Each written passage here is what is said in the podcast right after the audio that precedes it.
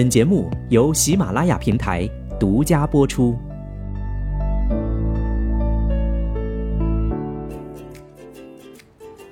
科普有道，随时随地的科普微课堂。根据中国睡眠研究会公布的一份调查报告，我国有百分之三十八点二的成年人患有不同程度的睡眠障碍，有超过百分之八十的中小学生睡眠时长未达标。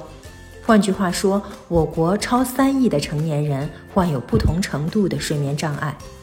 那到底该如何睡？你的睡眠还好吗？今天我们就一起来聊聊睡眠那些事儿。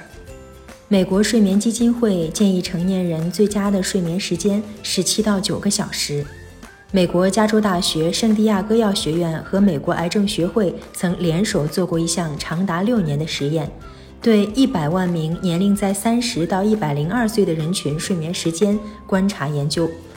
该项研究发现，每天仅睡六到八个小时的人，比每天睡眠超过八小时或者小于四小时的人死亡率要低很多。其中每天睡七个小时的人死亡率最低，所以说睡眠时间要在六到八个小时比较合适，但不要超过八个小时。说到这儿，相信很多朋友都要问了，说那我熬夜之后补够八个小时是不是就行了呢？先来说答案，经常熬夜补觉是不可行的。当然，如果偶尔一两次的熬夜补觉还是可以的，比如要值守夜班的人员需要来补觉。但是从科学的角度来讲，并不提倡补觉，这是因为促进睡眠的褪黑素以及修复身体机能的一个重要生长激素分泌的高峰期都在晚上十一点到凌晨三点之间，所以综合以上因素，并不推荐熬夜后补觉的。美国研究发现，凌晨两点后入睡更容易打乱生理时钟，对身体脂质新陈代谢带来严重影响。容易增加心脏病的风险，所以大家以后可千万不能熬夜了。那有朋友就又会问了，说熬夜不行，那我多睡会儿行吗？其实啊，睡觉太多也是不行的，甚至比熬夜更伤身。睡觉关键在于睡眠质量，而不是单纯的延长睡眠时间。如果一味的赖在床上，却没有得到高质量的睡眠，对人体是有害无益的，甚至会缩短生命。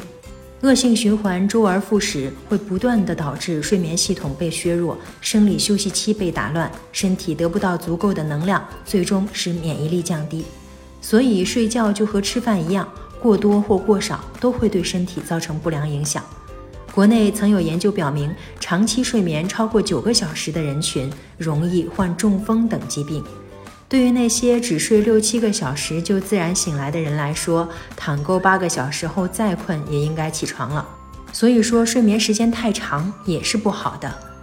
根据美国全国睡眠基金会专家的研究成果，建议新生儿每天睡眠的时间为十四到十七个小时，成年人为七到九个小时，而六十五岁以上的老年人则为七到八个小时。那如何提高睡眠质量呢？首先，心理方面，保持心态的平和，不要把工作和生活上的压力、烦恼带到床上。第二，生理方面，睡眠不仅使身体得到休息、恢复体力，还能让大脑得到休息、恢复脑力。正常睡眠周期中，深睡和浅睡是交替进行的，一般一夜睡眠约有四到六个周期，而且随着周期进行，深睡眠的时间变短，浅睡眠的时间增加，直到早晨醒来。第三，环境方面，首先我们要养成定期睡眠的习惯，制定一个良好的睡眠计划，让身体知道何时休息，以缓解白天的压力和疲劳。其次，要规律、适量、适时的饮食，多吃含镁的食物，比如说南瓜子、菠菜和生菜。研究表明，镁在睡眠能力中起着重要的作用。再次呢，就是适量的运动可以改善睡眠的质量，但要在睡前至少两个小时完成，避免肾上腺素升高。